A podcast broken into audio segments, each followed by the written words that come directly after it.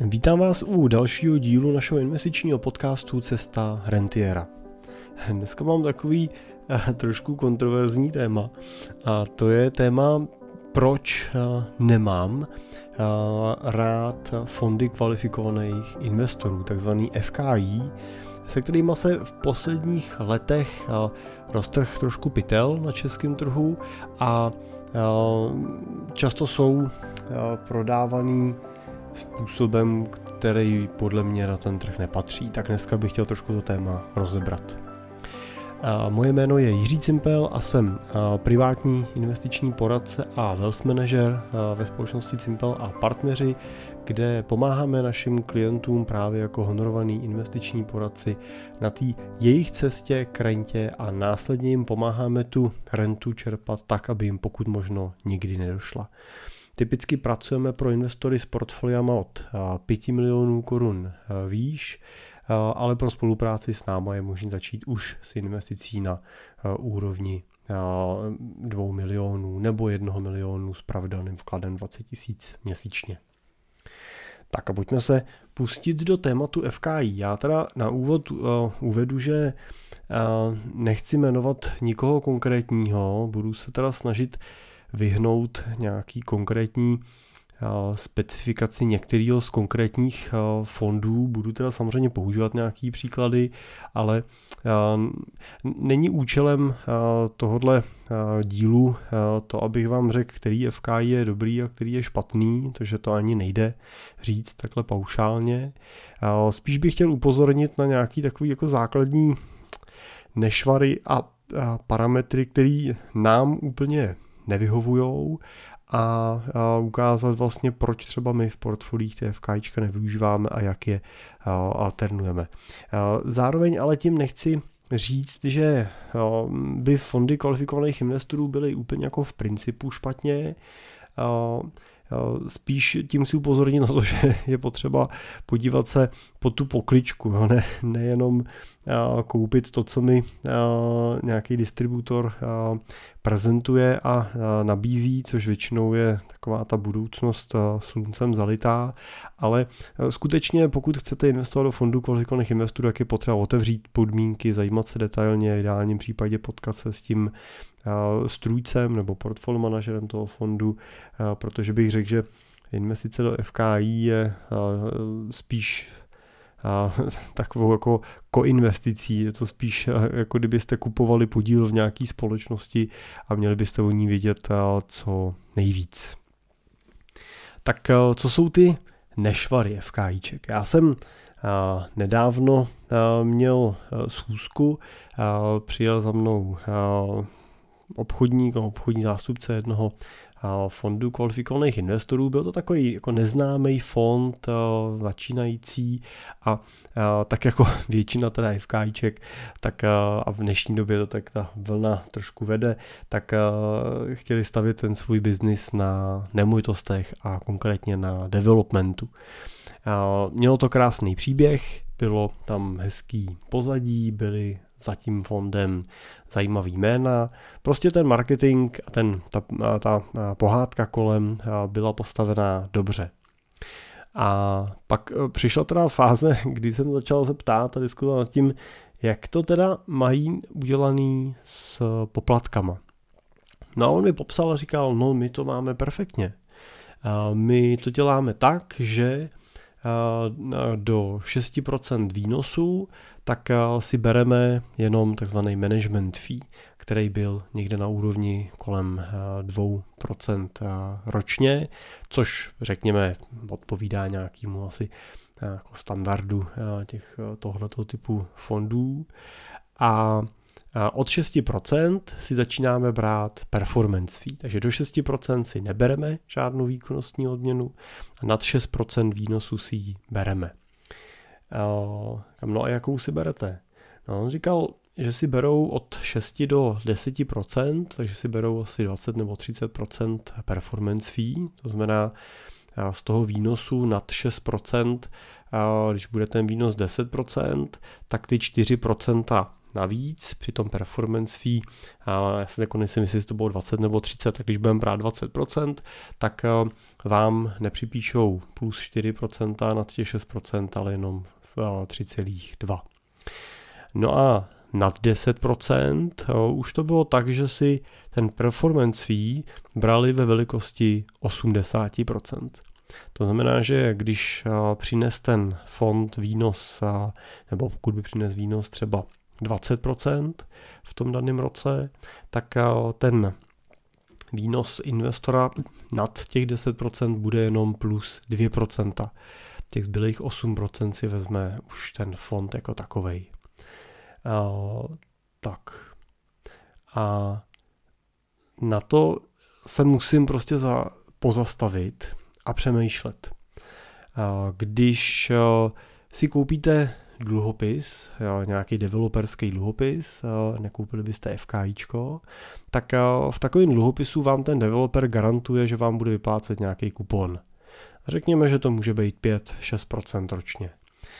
Uh, ten kupon máte fixně, a pokud teda developer nebo projekt neskrachuje, tak vám na konci vrátí s garancí tu jistinu a po celou dobu budete mít těch šest procent. Pokud si koupíte na stejný, nebo pokud budete do stejného projektu investovat přes fond kvalifikovaných investorů, což teda často bývá, že ty projekty jsou z nějaké části investované přes FKIčko a z nějaké části přes dluhopisy a hlavní část potom teda financuje banka. Ty dluhopisy a to F K I většinou vykrývají nějakou část té hotovosti pro ten development, pro tu výstavbu, kterou nepokrývá ta banka. Prostě banka chce, aby tam byla nějaká vlastní ekvita a tu vlastní ekvitu ty developeři často právě financují z nějaké části těmhle těma zdrojema. Sice zase cizíma, ale pro banku to vypadá jako vlastní, nebo je to spoluinvestorská ekvita, nebo je to jiný zdroj než bankovní financování, a že jim to nevadí.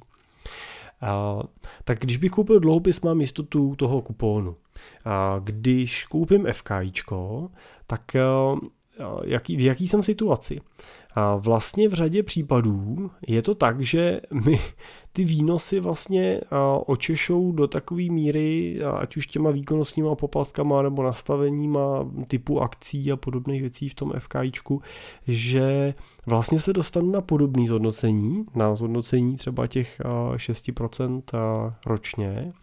Jsou i FKIčka, který ten výnos garantujou a víceméně říkají, no výnos tady bude mezi pět až sedm procent, budeme vám garantovat, že to nebude míň než pět, ale nebude to ani víc než sedm. Takže v podstatě si koupíte přes to F K, to F K I si vlastně nakoupíte jako dluhopis, protože máte fixní kupon. Má to teda nějakou daňovou výhodu, protože u dluhopisů platíte ten výnos toho kupónu každý rok, tou srážkou patnáct procent daní. U toho FKIčka, pokud se jedná o tu klasickou reinvestiční část, kdy vám nevyplácí výnos ročně, ale reinvestujou ho, navyšuje se o něj ta vaše ekvita, no ten, ta hodnota toho vašeho podílu, tak tam vlastně máte teda výhodu, že po třech letech je ten výnos osvobozený, takže oproti třeba tomu dluhopisu, tam máte tohle daňové zvýhodnění. No ale pak je tam teda jiný problém. Pokud teda to FKIčko garantuje ten výnos, že bude minimálně pět procent, tak opravdu je to v podstatě kategorie dluhopisů.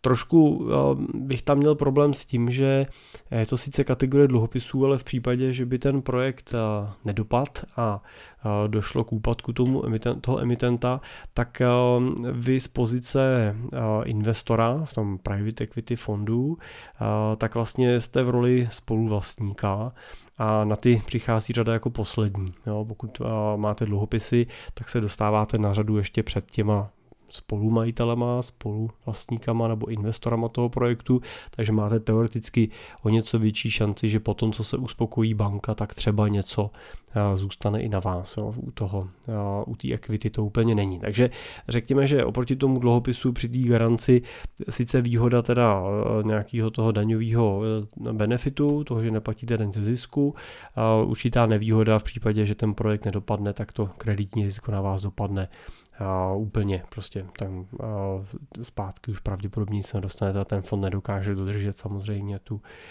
svoji uh, garanci té výplaty. Uh, V, ve, variantě, ve variantě s těma performance fee bych řekl, že to je ještě teda horší scénář, protože v tom okamžiku, kdy ten fond, tak jak jsem třeba zmiňoval, a bohužel to je častý scénář, kdy prostě v těch výnosech třeba deset procent plus většinu toho výnosu ten fond si nechá ten majitel toho fondu, nebo ten portfolio manažer, nebo ten, kdo ho založil a tak dál.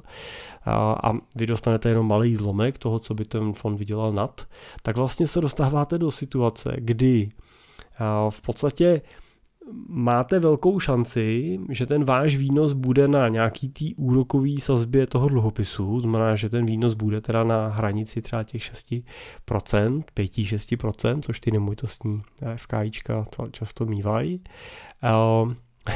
No ale zároveň musíte ale vzít potaz, že nesete plný riziko toho projektu. To znamená, že ten fond sice říká, my počítáme, že budeme dělat výnos šest až sedm procent, když by to bylo víc než deset, tak si teda většinu toho výnosu vezmeme my, jo, jako náš vlastně zisk a naší odměnu za tu práci teda, krom toho, že si bereme fixní odměnu z každý investovaný koruny v ty výši třeba těch dva procenta ročně, tak ten performance je navíc. No ale když se to nepovede, nebo když ten projekt skončí s padesát procent ztrátou, tak na ní budete participovat v plné míře a nikoho to nebude vlastně zajímat. To znamená, že pokud ten projekt, řekněme, že nedopadne tragicky, ale někam se dovede, to znamená vyplatí se banka, vyplatí se případně uh, emitenti, nebo vyplatí se věřitelé přes dluhopisy a tak dál. No ale bohužel prostě pro ty vlastníky ten projekt nedopadne dobře a uh, dostanou jenom půlku té svojí equity, toho svého vkladu, uh, což se může samozřejmě stát, když prostě nastane na tom trhu nějaká otočka, přijde nějaký větší problém a tak dále, poklesnou ceny a poptávka, tak, uh, tak v takovém případě vlastně uh, vydostává dostanete zpátky jenom půlku, budete mít prostě minus padesát procent a, a je to v pořádku. Vlastně se nikdo nedopustil něčeho špatného. Prostě ten projekt nevyšel. Takže a to, to mě teda vadí. Jo. Mě, mě vadí to, nevadí mi, že nesete riziko padesát procent ztráty. To prostě, to riziko musíte akceptovat, musíte brát v potaz, že prostě jdete do nějaký investice soukromého kapitálu na český půdě, na nějaký jedný, dvou, třech třeba projektech a tak dál. A prostě tam to riziko nesete, může se stát, že to prostě dopadne špatně nebo že tam bude mínus a tak dál. To, co je pro mě špatně, je, že vy ale neparticipujete spolu s těma vlastníkama na tom extrémním úspěchu, na, protože ne, nevěřte tomu, že takovýhle projekt někdo dělá s dlouhodobým očekáváním výnosů pět procent. Jo. Ty očekávání výnosů na většině těch projektů reálně jsou výrazně vyšší, podstatně vyšší, jenom se ten výnos často realizuje jinde, než na půdě toho FKIčka. Často se prostě zrealizuje na různých mezifázích, meziprovizích, na různých fázích přeprodejů, protože v některých případech dokonce jsou ty struktury postavené, takže developer postaví, přes dluhopisy a bankovní financování zafinancuje pak, a pak vlastně tu hotovou, tu, tu hotovou stavbu vlastně prodá do toho fondu vlastního. No ale můžete si asi představit, za jakou cenu se to prodává. Jo? Samozřejmě, že to musí být auditovaný, kontrolovaný a tak dál, ale vždycky si tam tu cenu přeprodáte a nafouknete tak, aby prostě se si ten zisk zrealizovali už na půdě developera a fond v podstatě se stává často takovým smetištěm, jo? Nechci tím říct, že jako smetištěm úplně nekvalitních nemovitostí, ale smetištěm z pohledu té akviziční ceny těch nemovitostí. Jo? Prostě jako investor byste uh, takovou investici třeba nekoupili, kdybyste se to snažili nakalkulovat, jo? Ale prostě ten fond jí koupí, protože prostě nemá, uh, nemá na výběr a byl právě za tím, tím účelem zřízený, aby potom svým developerovi ty investice přebíral. Takže jedna věc, že ty výnosy často proběhnou mimo ten fond a když už teda proběhnou ve fondu, no, tak vám je prostě ten uh, portfolio manažer očeše takovým způsobem, že vám stejně zůstane jenom těch, když to bude super úspěch, fond tu dělá třicet procent výnos, tak vy stejně se dostanete na třeba deset a budete vlastně rádi, no ale někdo nad váma zrealizuje dvacet, aniž by musel vlastně níst riziko vlastní equity. Realizuje vlastně dvakrát, třikrát větší výnos než vy. Jenom teda v uvozovkách za to, že to procesoval, za to, že to vymyslel vlastně ten, ten nápad toho přesevkání a že nadchnul dostatek teda investorů, který tam ty peníze s nějakou důvěrou vložili. Takže ta poplatková struktura právě těchto performance fee a toho zastropování těch výnosů vlastně z vrchu, ale přitom ne- nestropování těch poklesů dolů, tak uh, to považuji za velmi jako nešťastný řešení a uh, ne- není to fair prostě z mýho pohledu. Není to fair pro toho investora, protože mu říkám, ztrátu můžeš mít maximální, ale výnos uh, můžeš mít uh, nejvíc tolik, protože zbytek my tě tam očešeme. Uh, další takovou věcí, která bych řekl, že je pro mě problém, je často taková jako netransparentnost nebo neprůhlednost uh, těch uh, fondů. Uh, no je to prostě tak, že uh, řada těch FKIček prostě má pocit, že dělají, nebo má pocit, možná často dělají jo, něco jako unikátního, že mají nějaký know-how, nějaký systém, jak ten, tu investici a ten výnos realizujou, ale mají obavu, aby jim to nikdo neskopíroval, aby jim to nikdo nesebral a tím pádem vlastně vám nikdy jako skutečně neukážou, jako co vlastně teda dělají, jo, jak vlastně ten výnos dělají. Já bych řekl, že častým takovým příkladem je řada těch FKIček, který třeba dělají a různý třeba pohledávkový biznesy, dělají nákupy a, a prodeje pohledávek a, a snaží se na tom realizovat a, značný výnos. A já, když a, se snažím jako rozklíčovat ten jejich jako business case, tak a, je to všechno takový, jak jsem říkal, jo, sluncem zalitý, a, úžasný, skvělý, jsou tam super partneři, skvělý díly a teď samozřejmě vždycky se používá, a děláme to s, vlastně s tím rozvinutým světem, nebo jsme na těch emerging markets a tu Čínu a tak dále, ale, ale vlastně reálně už jako se nedozvíte, jak to jako probíhá, jaký jsou tam ty skuteční potom jako rizika, který nesete a to mě třeba, to mě třeba vadí jo, pro tu investici, prostě ta, ta, to nevědět, co vlastně reálně s tom svým majetku jako za ty svoje peníze nakupujete, možnost vyhodnotit si ty rizika, já, jako proto bych takovej fond svýmu klientovi, našemu klientovi nedoporučil do portfolia právě proto, že prostě za něj nejsem schopný dát ruku do ohně, protože nevím, co v tom ohni vlastně je. Je to taková často černá skřínka, takový black box. Co bych potom ještě řekl, je netransparentnost v jedné věci a to je to, že řada těch, řada těch fondů je takzvaným fondem fondů. To znamená, že v řadě těch případů nekupujete jako přímou investici a v tom fondu byste vlastnili něco. A teď ne, neplatí to určitě vo všech, jo. Ale a, nedávno jsem a, se účastnil prezentace jednoho takového a, fondu kvalifikovaných investorů, který patří opravdu mezi ty veliký český fondy. A bylo nám ukázáno mnoho výhod toho fondu od toho, že se dá obchodovat na sekundárním trhu, prodávat na burze a tak dále, že se na ně může eliminovat nějaká doba investičního horizontu, která u těch FKIček často je mnoho let a tak dále. A byl ten fond prezentovaný takovým opravdu jako pěkným příběhem, stavěný na tom, že buď si od té společnosti můžete koupit dluhopisy, kde máte fixní kupon a oni za ty dluhopisy potom už dělají ten svůj biznis, ten další investice a vydělají na tom samozřejmě mnohem víc, než vy dostanete na tom kuponu. No a nebo můžete investovat spolu s nima do těch projektů právě přes tenhle ten fond k tomu připravený. No a skutečně ta prezentace a ten prodej pak je opravdu stavěný tak, že že je to tak, že budete skutečně s těmi, s těmi vlky víti. Jo? Že si říkáte, tak fajn, tak tady jsou lidi, kteří investují miliardy a desítky miliard korun, protože to je velká skupina, tak investují desítky miliard korun do různých projektů, do kterých vy si jako běžní investoři nemáte šanci sáhnout.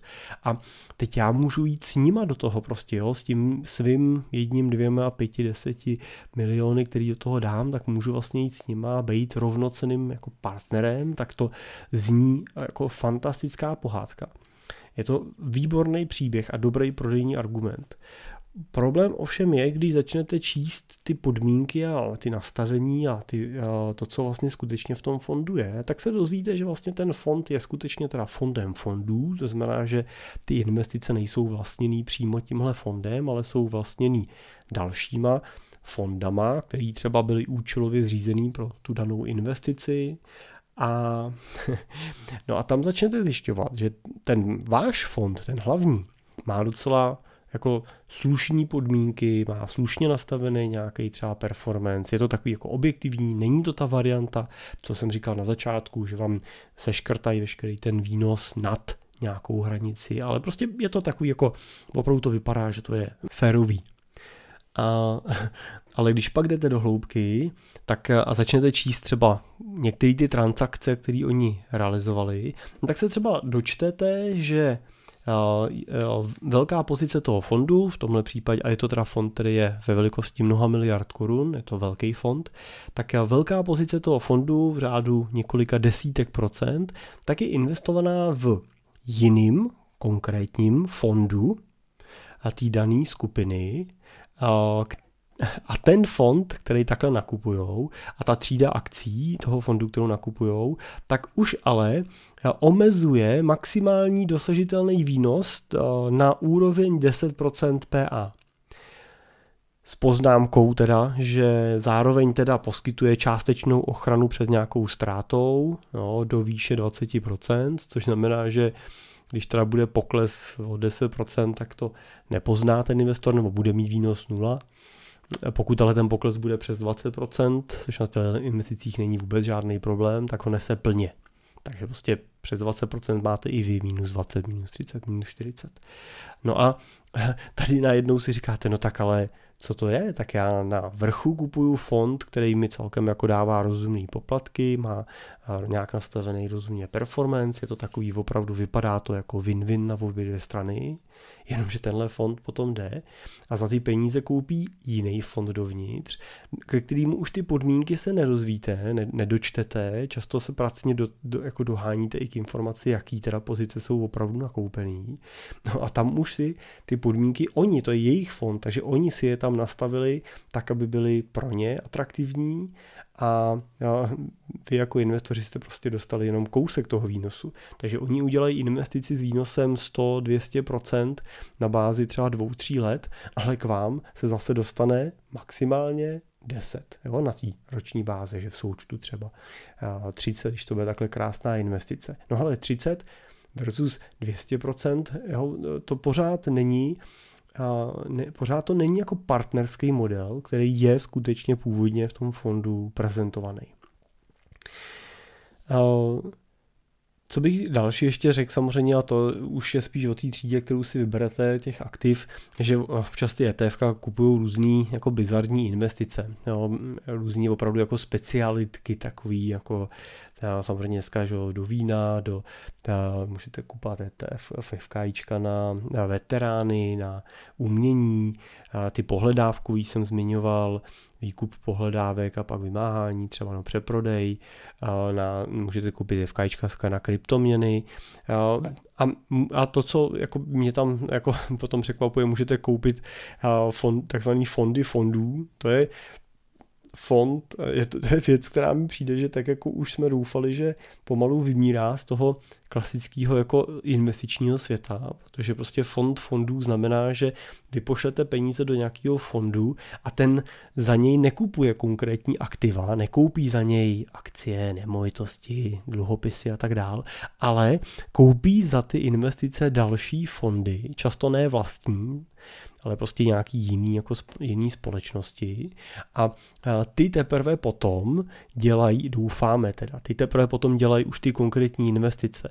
Doufám, že tam není ještě nějaký další řetězení, že koupí další teda uh, uvnitř jako fondy. Jo. Ale uh, a u těch FKIček se tím teda začínáme setkávat, že jsou na trhu a vznikají třeba F K I, který vlastně do svého portfolia nakupují další F K I. No a tam vzniká jeden zásadní problém, a to je to, že to vaše F K I, který vy koupíte, má nějaký poplatky, řekněme, že si vezme dvě procenta ročně a třeba těch deset procent ze zisků. No a ty fondy, který ono koupí, tak mají taky svoje poplatky a taky mají to svoje fíčko prostě třeba na dvou procentech a na deseti procentech ze zisku, nebo tam můžou mít nějaký ty stropy a podobné věci, co jsme už zmiňoval před chvílí.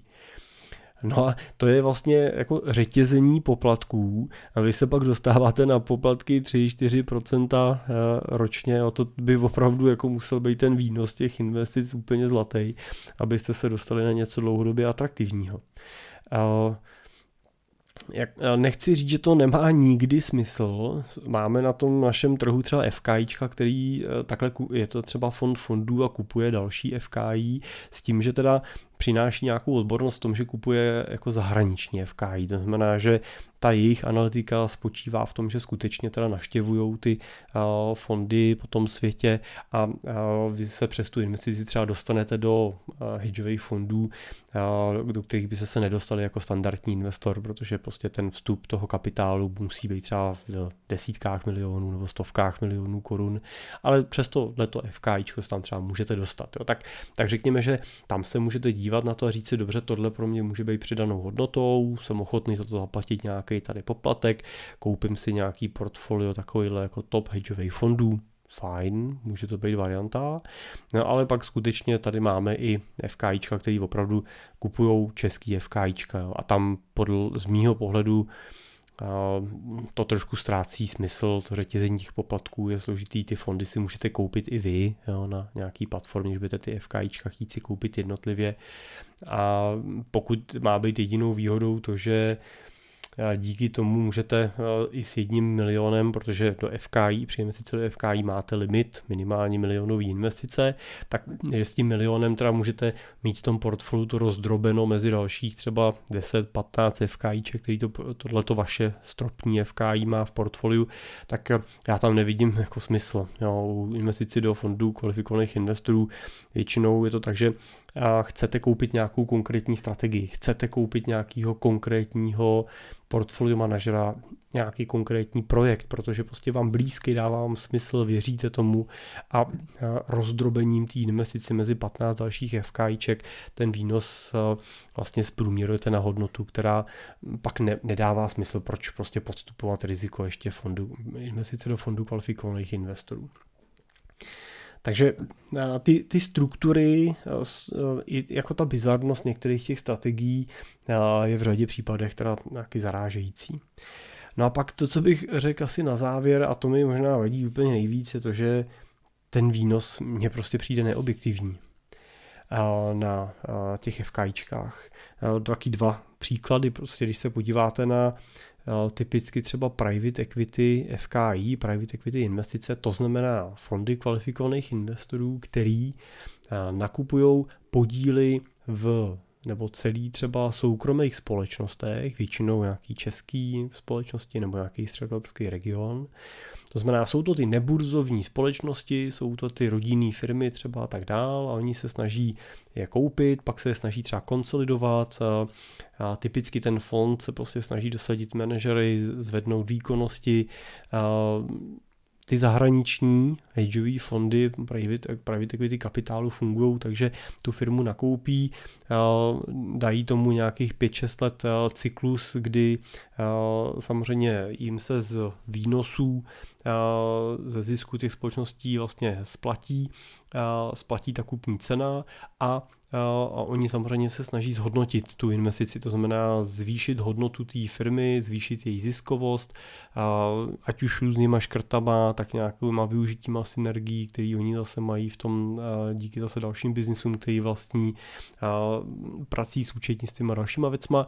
A po těch pěti, šesti letech se snaží tu investici exitovat, to znamená, ten typicky vlastně prodávají ten podíl, přepouští ho dál, realizují zisk a jdou do dalšího nákupu. Český FKIčka z, z řady důvodů takhle mnoho, velmi často nefungujou a tak jako ty firmy hromadějí, snaží se z toho dělat nějaký holdingy.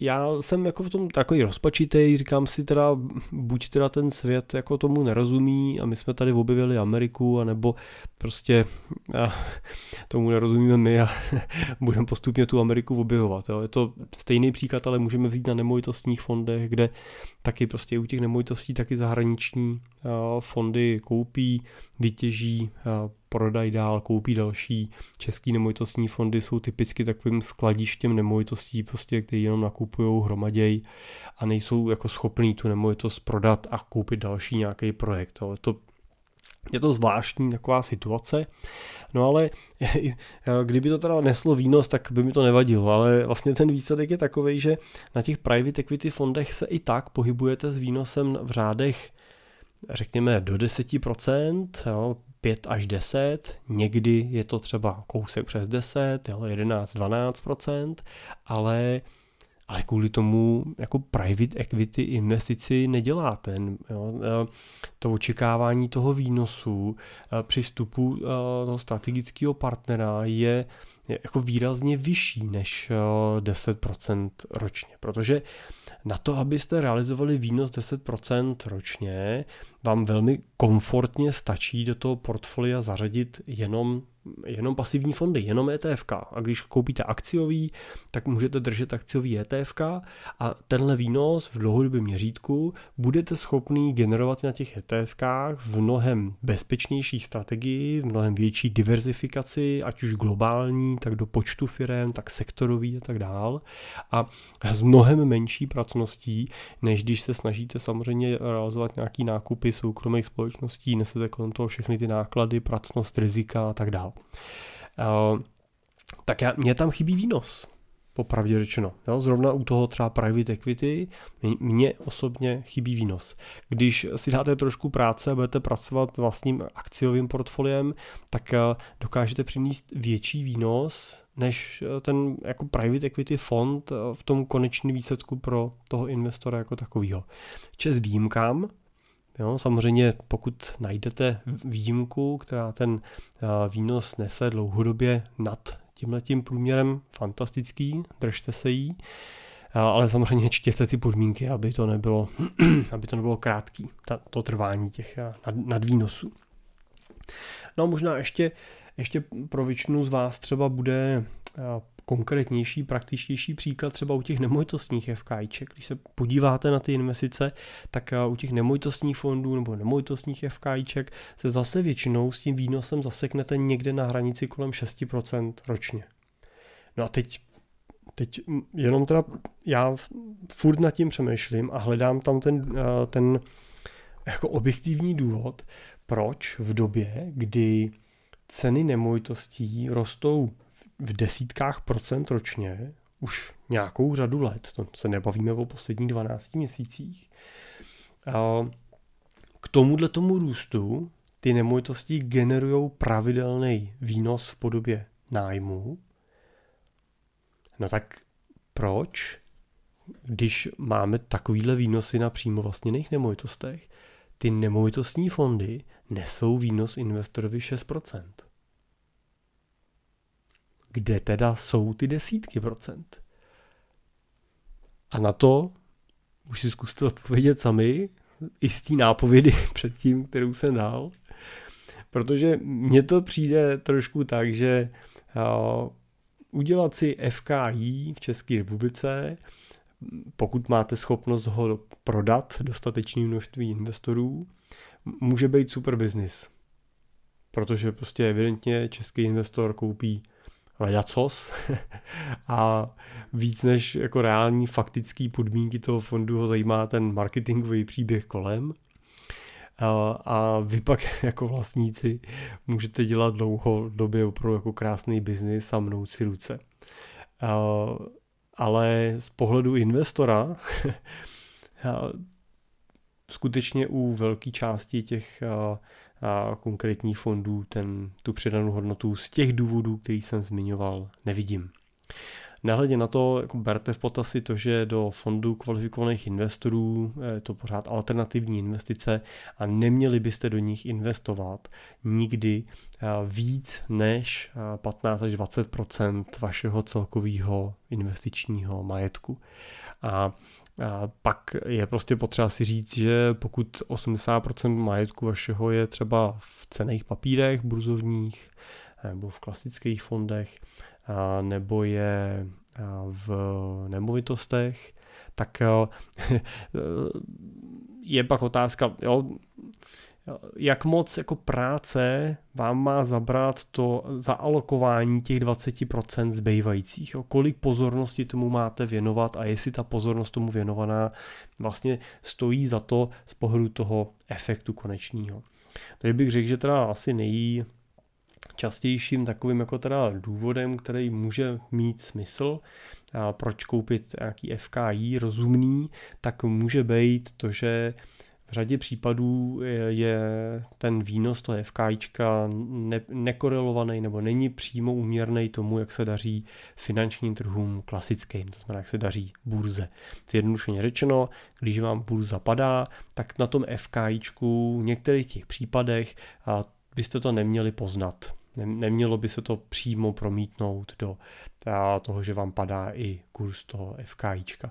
Tak tam třeba je častá motivace některých investorů, proč v tom portfoliu mít F K I, ale zároveň doplňuju, že to pak vede často k tomu, že převažují ty pozice. Já často vidím u našich nových klientů, že přichází s tím, že v průběhu let přes nějakou svoji privátní banku, no, asi si odpovězte, kterou, v Čechách jich moc nemáme, tak nakupovali různý dluhopisový řešení, nakupovali jejich třeba FKIčkový řešení a, a dneska, protože jsou to třeba majitelé firem a, a přesouvali tam do toho nějaký části zisků, který ta firma generovala, dělali si tam nějakou svoji osobní rezervu, logicky, přirozeně, to je správný, tak dneska mají v těch portfoliích padesát, sto, sto padesát milionů korun a, a často samozřejmě i vzhledem k tomu, co se děje na finančním trhu, ať už jsou to vlastně, že pád třeba Arka Capital, který mnoho investorů připravilo nejen o peníze, ale i o iluze, jaký giganti, jaký velký firmy můžou padat.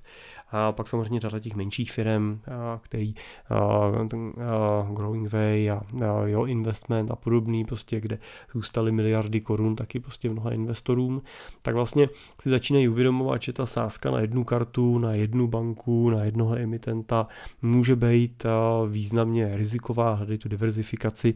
Takže my třeba se většinou stáváme k té pozici a k té situaci, kdy z těch dluhopisů a z těch FKIček vlastně se ten investor přesouvá do těch cenných papírů. A ten důvod je právě větší bezpečí, diverzifikace, většině případů větší výnos, často jako významně větší výnos, než realizoval doteďka.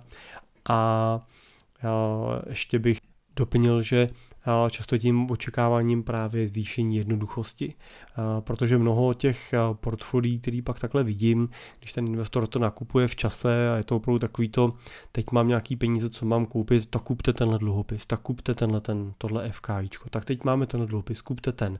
A teď mi tady doběh dluhopis, tak já koupím zase tohle. Tak, tak vlastně taková, takový portfolio zpráva, takovýho portfolio se stává postupem času velmi náročná vlastně na čas a na rozhodování, protože vám ty dluhopisy v průběžně dobíhají, expirujou, vy musíte znova zainvestovávat, pokud to nechcete nechat ležet v hotovosti na účtu, to nám musíte zase řešit prostě, co teda máte koupit novýho v té nový časové jednotce. A když pak vidím ty výpisy z těch investičních účtů, který mají často padesát řádek, padesát různých nástrojů, různých cenných papírů, právě různých těch dluhopisů, tak takový portfolio je skutečně velmi těžce jako, jako vlastně konsolidovatelný z pohledu toho, kolik vlastně jsem vydělal v tom roce. Jo? Schopnost počítat, jaký jsem měl výnos, jaký teda rizika nesu, jaká je ta reálná alokace, do jakých tříd aktiv investuju, co bych měl dokupovat v dalším kroku, je opravdu složitý. Takže, takže právě i nějaká systematičnost, zjednodušení, nějaká plánovitost budu, těch budoucích investic a realokace těch stávajících je něco, co vidím, že investoři často hledají a u těch FKIček se to složitě nachází, protože jako logicky, když se bavím o tom, že byste neměli mít dvacet procent, více než dvacet procent celkový majetku v FKIčkách, tak bych ještě doplnil, že ani těch dvacet procent by nemělo být v jednom FKIčku. Jo? Pokud máte majetek sto milionů a chcete dvacet milionů rozinvestovat mezi F K I, i přes to, co jsme dneska se bavili, tak by to mělo být minimálně třeba pět pozic, takže maximální pozice budou třeba čtyři miliony, takže najednou vám tam přibude pět fondů, který byste měli pečlivě analyzovat, měli byste se s těma portfoliomažerama potkat, měli byste si pročíst ty statuty, porovnat si to s tím, co na tom trhu je, reálně vyhodnotit, jaký teda rizika vám s takovou investicí souvisí a pak udělat objektivní rozhodnutí, jestli do takové investice jít. No a jako si představte, že budete chtít vybrat takovýhle pět fondů, tak abyste si udělali nějaký širší výběrko, tak jich potřebujete obejít třeba deset, patnáct, no a to je práce nejen na toto obejít, ale pak i ten čas tu analýzu vlastně vyhodnocením, tak abyste to udělali správně a bezpečně. No, a nebo prostě si to můžete zjednodušit a tuhle kategorii přeskočit.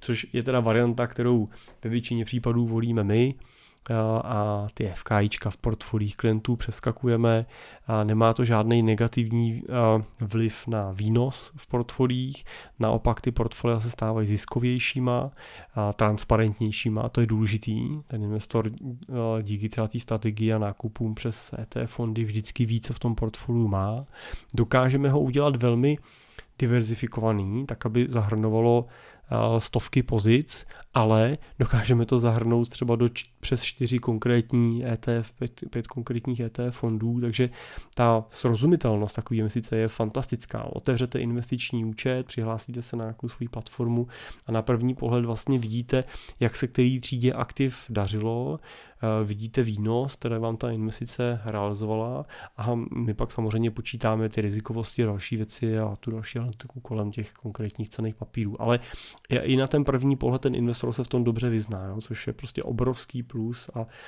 něco, co byste neměli při té tvorbě, té vaší investiční strategie nikdy podcenit tu, tu dlouhodobou srozumitelnost a samozřejmě i jednoducho z pohledu doplňování dalších peněz, protože tam skutečně můžete bez obav doplňovat, doplňovat, doplňovat, jo, nemusíte se bát to, že úplně zásadně tu pozici převážíte. Ale samozřejmě musíte se vždycky řídit nějakým investičním plánem, nebo my se vždycky řídíme nějakým dlouhodobým investičním a rentierským plánem, ve kterým samozřejmě se díváme na to, na jaký horizont ty nový peníze jsou potřeba. To znamená, máme je na dlouho, nebo je budeme potřebovat za pár let, je to nějaká rezerva, jsou to peníze na rentu, nebo jsou to peníze opravdu až jako třeba pro mezigenerační transfer, tak a pak se samozřejmě vždycky díváme na to, do kterého portfolia ty peníze patří. Tak abych nebyl na ty FKIčka jenom zlej, tak znova chci říct, že samozřejmě mezi těma fondama je mnoho těch, který bych určitě nevybral, ale jsou tam i fondy, které jsou dobrý, s dobrým portfolio managementem, s dobrýma vlastníkama, s dobrou poplatkovou strukturou a v tom portfoliu klidně můžou plnit dobrou funkci. Za nás tam být ta role nemusí, ale pokud ji tam z jakýkoliv důvodu chcete, nebo jste vyhodnotili, že ji tam potřebujete, tak dokážete i na českém trhu takové fondy vybrat. Jenom je potřeba přemýšlet skutečně na tu investicí analyticky, nebrat to jenom z nějakých propagačních materiálů nebo z nějakého kostručního povídání s prodejcem, ale skutečně věnovat ten čas a pozornost tomu, abyste věděli, do čeho ty peníze dáváte, co ten fond nakupuje a na tyhle otázky by vám měl být ten portfolio manažer ochotnej, ochotnej odpovědět, protože přece jenom ta investice vaše by měla být milion plus, nenesete mu úplně málo peněz, tak vždycky sledujte, jaká je ochota odpovídat na ty vaše dotazy a ochota se třeba právě setkat a tak dále. Tak, no, Takže pokud se rozhodnete pro investici do F K I, tak přeju dobrou šťastnou ruku, abyste dobře vybrali a abyste mohli mít toho stabilního dlouhodobého partnera, protože u toho FKIčka většinou musíte počítat nějakou dlouhodobostí, většina z nich má ty investiční lhůty v řádu třeba pěti let a deseti let a víc klidně, podle toho, jaká je to investiční třída, a pokud byste vybírali dřív, tak platíte nějaký výstupní poplatky, takže, takže je na to samozřejmě pozor a o to více důležitý mít tu dobrou ruku při tom výběru. Tak, pokud na to nechcete být sami, pokud jste třeba v té situaci, kterou jsem zmínil, který se často nachází naši klienti, kteří přichází právě s různýma rozkvětnatýma portfoliama dneska v těch FKIčkách nebo dluhopisech, máte, máte už pocit, že se v tom úplně neorientujete a chcete tomu dát nějaký řád, systém, zjednodušit si ten život a ušetřit ten čas, který tomu dneska musíte věnovat, tak samozřejmě jsme tady pro vás. A rádi s váma ty vaše portfolia projdeme, analyzujeme a najdeme cestu, jak to zjednodušit, jak zvýšit ten výnos a naplnit ty cíle, které s tím majetkem a s těma investicemi máte, tak aby vám sloužili a ne abyste sloužili vy jim. Tak pokud je to pro vás aktuální, tak neváhejte.